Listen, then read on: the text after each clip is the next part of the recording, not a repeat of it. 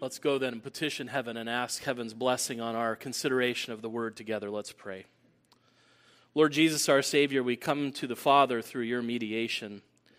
Our hearts are cold. Warm them with your selfless love. Our hearts are sinful. Cleanse them with your precious blood. Our hearts are weak. Strengthen them with your joyous spirit. Our hearts are empty. Fill them with your divine presence. Heavenly Father, our hearts are yours. Possess them always and only for yourself. Spirit of God, open our hearts and minds to hear your voice in the Word. And triune God, empower us to believe, obey, and rest in all you teach us. In Jesus' name we pray. Amen. Please be seated.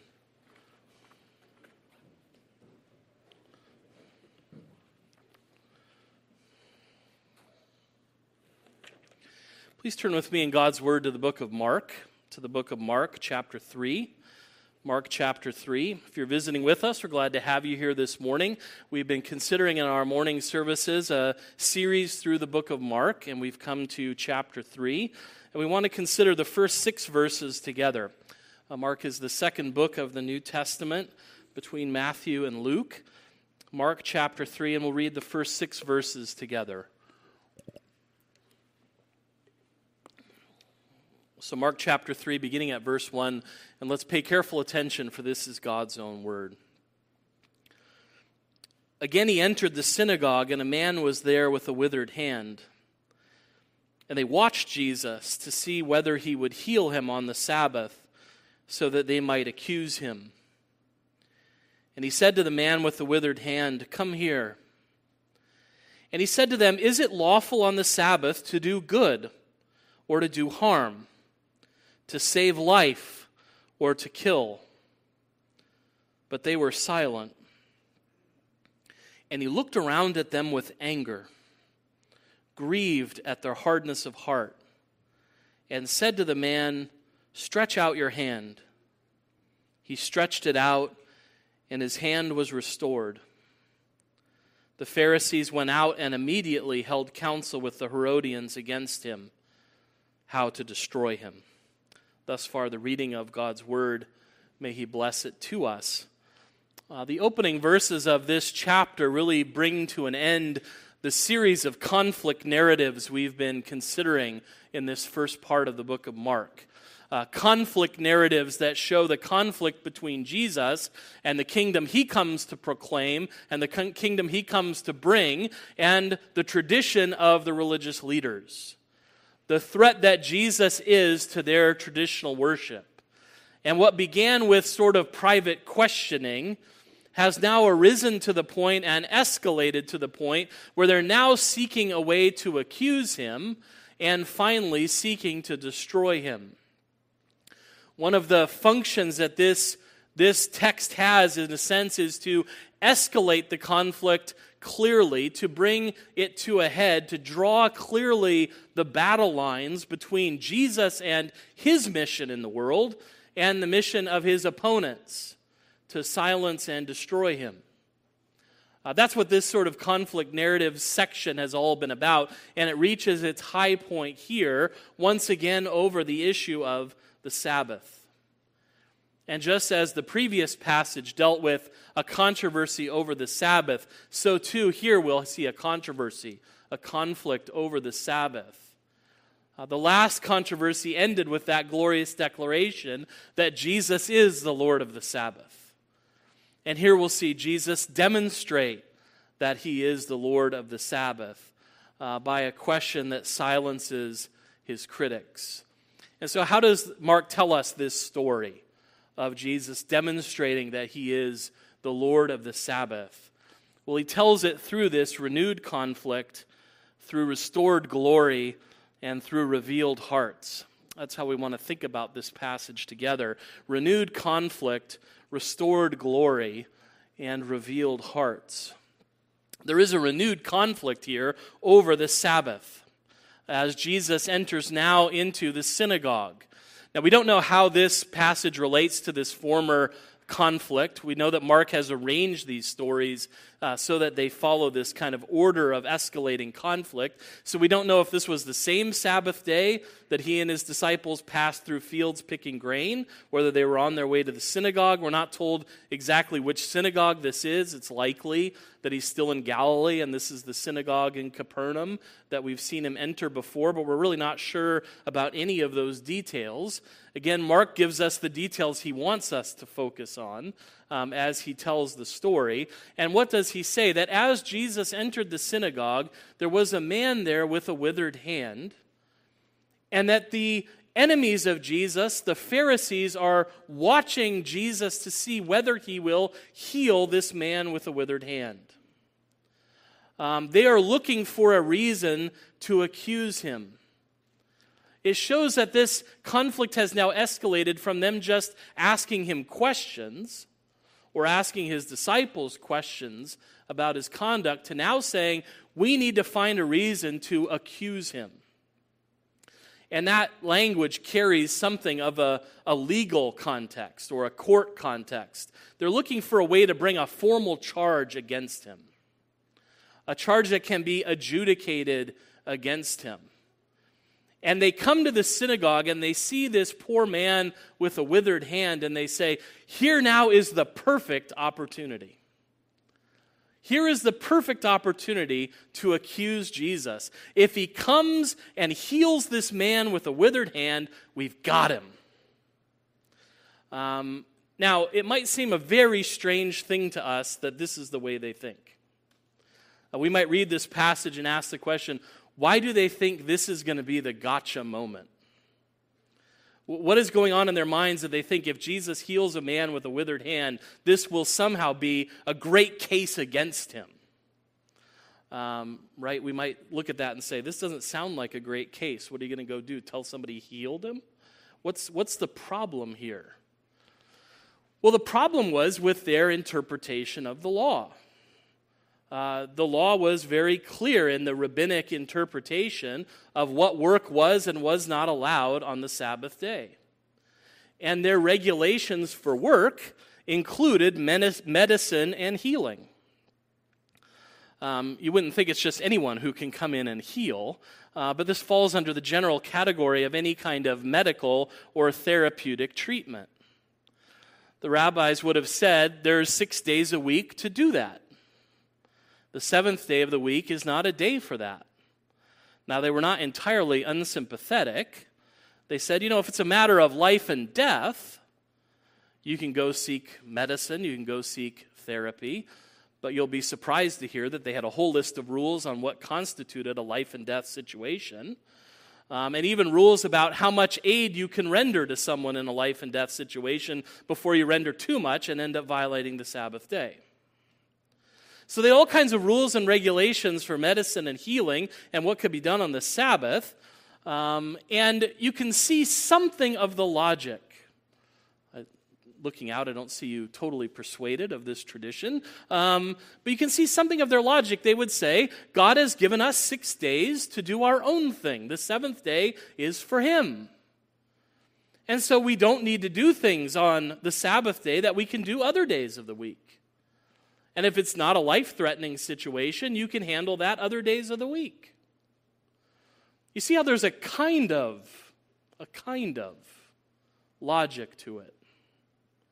And so they look at the man with the withered hand and they say, you know, he doesn't need to be healed today. That withered hand isn't going to kill him before sunset. That's something that will wait. That's something that doesn't need to be done now.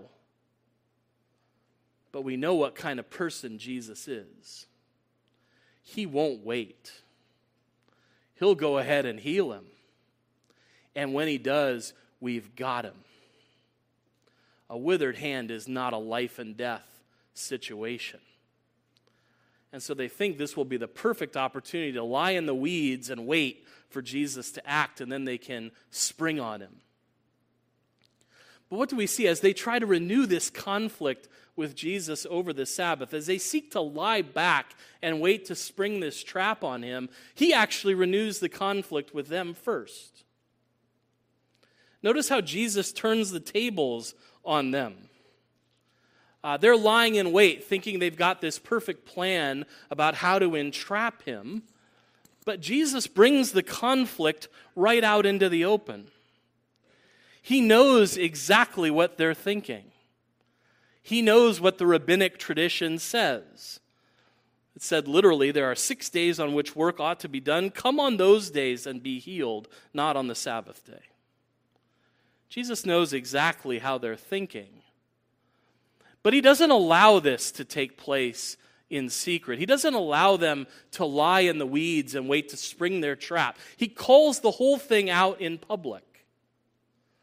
That's the force of what he does in verses three and four. And he said to the man with the withered hand, "Come here." And he said to them, "Is it lawful to do good and or to do harm on the Sabbath, to save life or to kill?" He brings the man out in front of the congregation. Um, it, it comes out a little more clearly in the N I V's translation when Jesus says to him, "Stand up in front of everyone." Right? It's sort of like if I said to one of you, "Come up here for a minute." You can relax. I'm not going to do that to anyone. Um, but if I said, "Come up here," that would bring that person front and center, right? It would bring that person into the gaze of the whole congregation. That's what Jesus does with the man with the withered hand. He takes him out of just the Pharisees' gaze of watching him. Um, but he brings him into the gaze of the whole congregation. He's turned the tables on them completely. They said, "We'll lay back, we'll wait, we'll wait for him to act, and then we'll spring the trap. We'll come and we'll accuse him." But what does Jesus do? He calls the whole thing out in public and puts them on the defensive.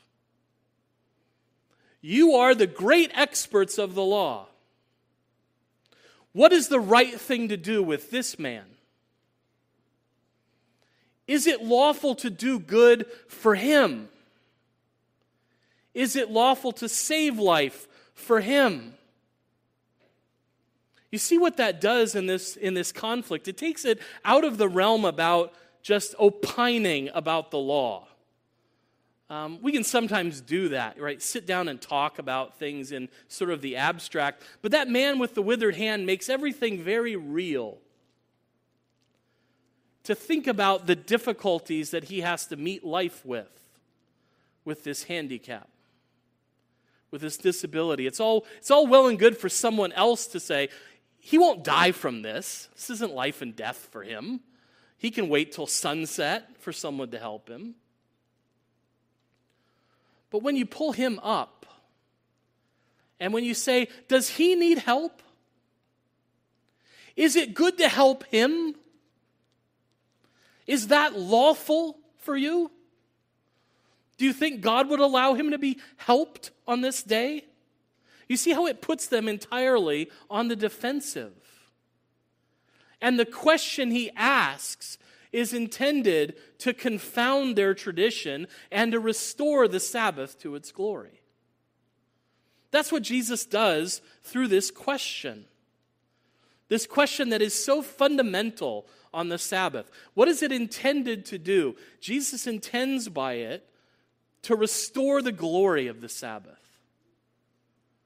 From the cloud that has covered it, as it's been loaded onto with all of this tradition, all of these traditions of men that have nothing to do with the commandment of God. And it's this fundamental question that Jesus uses to begin to restore the glory of the Sabbath before the congregation and in the face of these so-called religious experts. And Jesus does it by asking a question that appeals to the law's own characterization of itself. The question appeals to how the Old Testament talked about the law. When the whole covenant law was set before Israel in Deuteronomy, what did Moses say about it in Deuteronomy thirty? I'll tell you if you don't know, remember off the top of your head. Um, what did, what did Moses say after he'd set forth all of the covenant before Israel? How did he describe that covenant? In Deuteronomy thirty fifteen, he said, "See, I have set before you today life and good, death and evil. And a few verses later he said, I call heaven and earth to witness against you today that I have set before you life and death, blessing and curse. Therefore choose life that you and your offspring may live, loving the Lord your God, obeying his voice, and holding fast to him. For he is your life and length of days. The Lord is our life. The Lord's law is a law of life. The Lord is good. The Lord's law is a law of good. And that's what Jesus does to the Pharisees. He sets before them Scripture's own definition of the law and says, is law keeping about good and life, or isn't it? Was Moses right when he said the law was about good and life, or wasn't he? And doesn't that include the Sabbath? Isn't the Sabbath about good and life, as God describes it? Or is it set to be a curse? Is it set to be a day for evil? You see how he completely calls them out by this question. I think they would have easily heard what he's doing.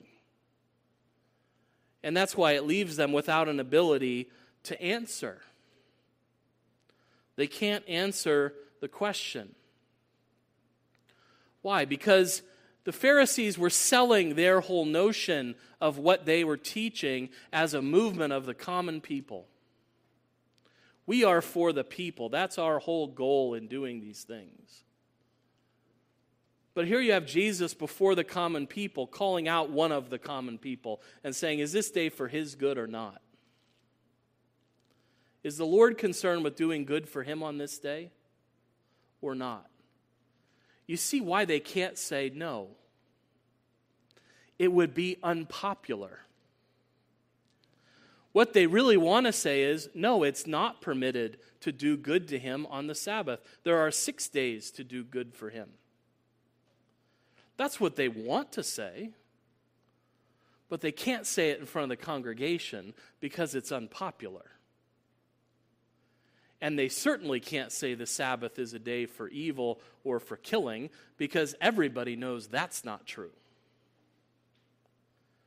You see, he puts this question to them in such a way that they can't answer it. They should be able to answer it, but they can't. And that really brings the conflict to a head. This is really the high point of the conflict narratives, when finally the questions end up in the critics being silenced. They've come time and time again with their questions, with their accusations, with their innuendos, and now Jesus has asked a fundamental question to which they have no response. There's something glorious in this that we shouldn't pass over. Right? We want to get to the healing, but this really is the high point. The accusers are silenced. The Lord of the Sabbath has proven he knows more about the Sabbath day than they do. And he's left these so-called experts speechless before his interpretation of the law. He's proven that he is no mere interpreter, as they are. He is the lawgiver. And he understands what is fundamental to the law he's given. It is for good. It is for life. And there's no way that you can turn the law against life and goodness, as God describes it. You cannot turn any law to that purpose. You cannot turn the fourth commandment to that purpose. And Jesus not only speaks this question that silences them and shows his authority, he then demonstrates his authority by power. You know what I intend to do, he essentially says to them. Tell me it's wrong. That's essentially what he's revealing as Lord of the Sabbath. I know your heart. Tell me what I'm about to do is wrong. Go ahead and tell me. And they have no answer. And so what does he do? He then turns to the man and says, stretch forth your hand. And his hand is restored. This is not just a demonstration of power and authority. It's a demonstration of Jesus saying, I know exactly where the conflict lies, and I'm not afraid of you. I haven't come here to do your will. I've come to do the will of the Father who sent me. And what is the Father's will? For good, to save life, to bring restoration. Um, the Pharisees were looking to see if Jesus would heal on the Sabbath day. That's a different word that Mark uses for what Jesus does for the man's hand. When he tells him to stretch out his hand, we're not told the hand was healed, we're told the hand was restored. And it's a simple linguistic thing. We don't want to make too much of it. But at the same time, isn't that the work that Jesus has come to do? To work restoration. And what he's essentially saying is, there's no better day to work restoration than this day that speaks of restoration. What was this day given for? To remind mankind, even in perfection, that there was a rest that awaited. And if that, if that was important, even in the perfection of creation, as we talked about last time, how much more important is in this fallen world where sin has ravaged so many people in so many ways, like the man with the withered hand. Right? It's sad that the Pharisees looked at him and said, well, that's not a life and death thing. He'll, he'll be fine till sunset. Heal him then. Yeah, withered hand with someone else is not life and death to you. It's life and death to him. It's a big deal to him. And it's a big deal to God. Because what does that withered hand represent? It represents what sin has done to what God made good. That sin is a ruining force. Exerts a ruining influence on this world. And Jesus has come to declare as Lord of the Sabbath, I'm here to put an end to that. The time for that is over. The time for restoration is fulfilled. The time of this thing, the kingdom of the, of the darkness, is over. The kingdom of God is now at hand. And that's a kingdom against which no sin or corruption can remain unchanged and unrestored. That's what Jesus has come to do, to restore the glory of the Sabbath. And what better day on this day that spoke of restoration than to restore the one who was suffering? Jesus could not have said to him, come back after sunset, because the time was now. The time was now to do these things. Jesus silences his critics. He shows the Sabbath's true purpose in what he says and what he does. And he sets before all who hear him what God sets before us in the law. Choose life. Choose what's good. That's why we shouldn't make the Sabbath about rules and regulations. I talked to a number of you after last time's ser- sermon on the Sabbath, and they said, I saw Sabbath in the bulletin. I thought, okay, here we're going to get it right between the eyes. And so I kind of leaned into that with the title of my sermon for this week. Um, I thought maybe you'd see what is permitted on the Sabbath and think, well, now we're going to get it right between the eyes. He couldn't let us go two Sundays without giving it to us. Um, but what is, what is Jesus teaching them here? That's not how the Sabbath is to be thought of. Not what it's not for. That's not where we major in for the Sabbath. We major in what it's for. That's what Jesus has come to do. Restore the glory of the good and the life that God is promoting by the Sabbath. What does he give us the Sabbath for? It's for holy rest. So we can have a day where we can cease from our ordinary labors. It's for holy remembrance. that we can come together and remember the mighty deeds of the Lord. Remember what he has done in creation. Remember what he's done in redemption through the cross of his Son. How undeserving sinners have been saved solely by the grace of a loving God. So we can remember those things, and so we can engage in holy rejoicing over those things. That wherever the disconsolate languish, they can come to the mercy seat and find healing. To know there is no sin or sorrow that heaven can't heal. To rejoice in the healing that comes and to go forth being refreshed. You see how what the Pharisees did robbed all of that. You can't rest if it's all about regulation and restriction. You're always on edge. There's no time to remember what God has done. It's certainly not going to be a day for rejoicing if you're loaded down with a lot of burdens. And far from being refreshed, you're going to be exhausted. And Jesus comes to restore the Sabbath to that glory. To say the law still applies. He's not come to abolish the fourth commandment. He's come to dust it off, to remove the grime that's gathered over that gem, to shine it up and to say, look at the glory. That's what he's come to do for this day.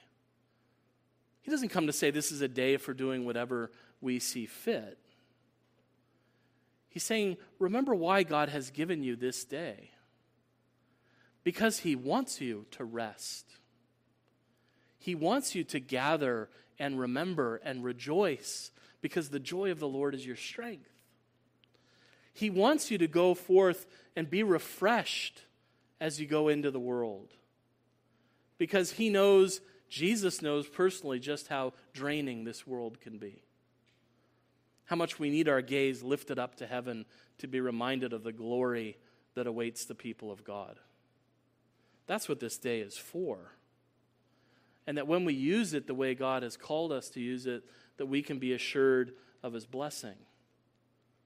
It's a day for weekly restoration. It's a day for weekly restoration that speaks of that eternal restoration that's coming. A day in which we will rest from everything. A day where we will do nothing but remember what God has done and rejoice in what he's doing and experience an eternal refreshing, the likes of which we can only partly understand in this life. There's an eternal Sabbath coming. There's an eternal rest that's prepared for the people of God. That's why we want to make use of this day the right way, for all of those purposes God has given to us, so that we might find refreshment from our God. But this story also reveals something to us about the hearts of the people involved. Um, we see that in what, in how Jesus reacts to the Pharisee silence. We've sort of moved over the, his reaction to the healing, but let's return to what that reveals about the hearts. When God comes and sends his Son to restore the glory of the Sabbath, how do people react? Look at the hearts of the Pharisees. We see their hardness of heart. I think Mark means for us when he uses that phrase to conjure up images of Israel in the wilderness. Israel in the wilderness, when they were so hard-hearted, when they showed what this word means, a stubborn unwillingness to learn. That's what these teachers of the law are showing. They might be teachers, but they're no students. They can't learn, right? They, they know he heals, they believe he heals, and they're going to use his healing power to try to conspire against him. That shows the hardness of their hearts.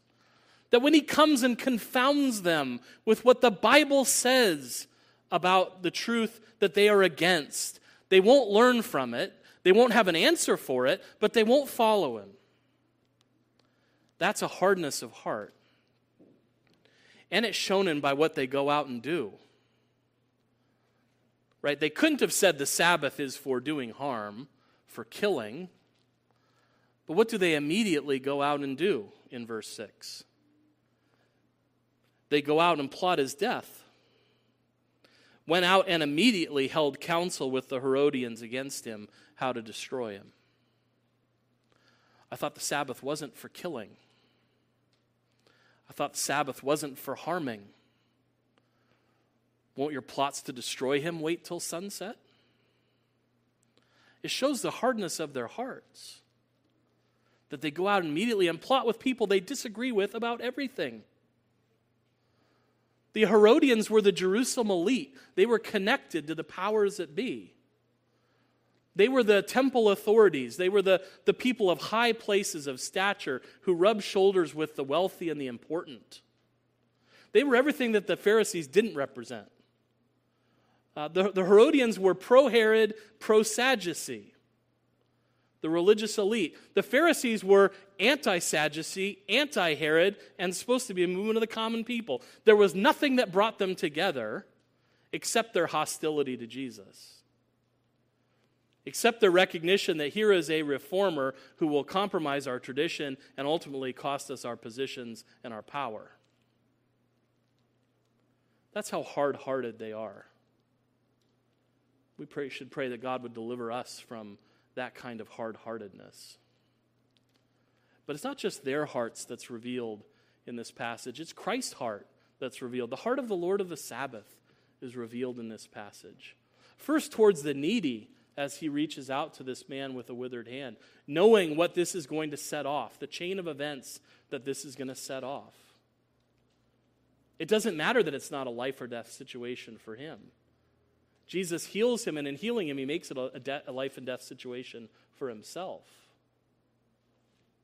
But in that, it shows us something of the heart of the Lord, uh, his willingness to reach out to the suffering and the afflicted, to heal and to restore, regardless of what it will cost him. It shows something of his heart towards the needy. But it shows us also his heart even towards his enemies. When the, when the teachers of the law can't answer his question about the law, how does he react? He's angry. He looks around at them in anger, Mark tells us. I like to think there's not one of them that could have met his gaze. Um, as the, the eyes of the Lord of the Sabbath look at them in their hardness. He looks at them with anger, but what also does Mark tell us? He looks at him at them with grief, with deep grief. Mark really says he's deeply grieved, even in the midst of his anger. I think that's something that, as we close our consideration of this passage, we ought to keep before our eyes. The heart of Christ is a certain way towards the needy, but his heart is a certain way even towards the enemy.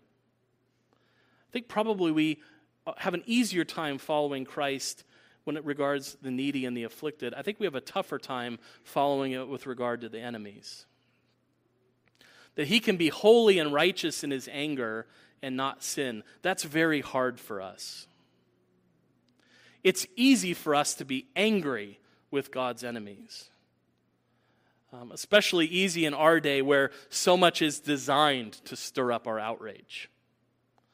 Um, there are, there are news media outlets that work twenty-four seven to stir up outrage.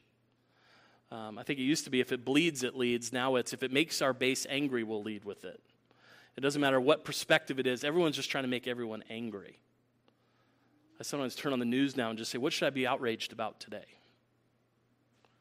Um, it's easy for us to be angry.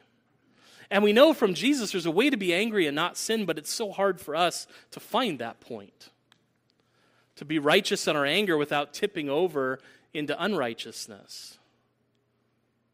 And maybe what Jesus does here gives us something of the key to how we remain Christ-like in our anger without tipping over into sin. By making sure that there's never an absence of grief for us over the enemies of God. Maybe Jesus is able to maintain the righteousness of his anger because it's also combined with a deep grief over what he sees. And who is he grieving for? He's grieving for the Pharisees. He's grieving for them. He's hurt by what it means for them. As one person put it, in their concern for legal detail, they had forgotten the mercy and grace shown to God by man when he gave him the Sabbath. Jesus showed deep grief for men who could no longer rejoice in the tokens of God's goodness to his creatures. He's grieved for them. Maybe that shows us the Christ-like way towards our enemies, the enemies of God. That we should be sure that in our anger, we can always find that grief for those who do not know the Lord. That we would be deeply grieved that they don't know him. They don't know the joy of him. We pass so many people on our way here that were going somewhere else. Not just in terms of where they were headed in their destination today, but might be headed somewhere else spiritually. I hope there's room in our hearts to grieve for them in the midst of our anger. To have that same heart for the lost that the Lord of the Sabbath has for them. Maybe that will help us in our anger not to sin. But this is the glory of what God has revealed to us, that the Lord of the Sabbath has come to save sinners.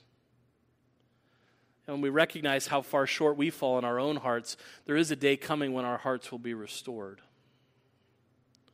when our hearts will be like the heart of the Lord of the Sabbath. That day's coming when he comes soon in glory.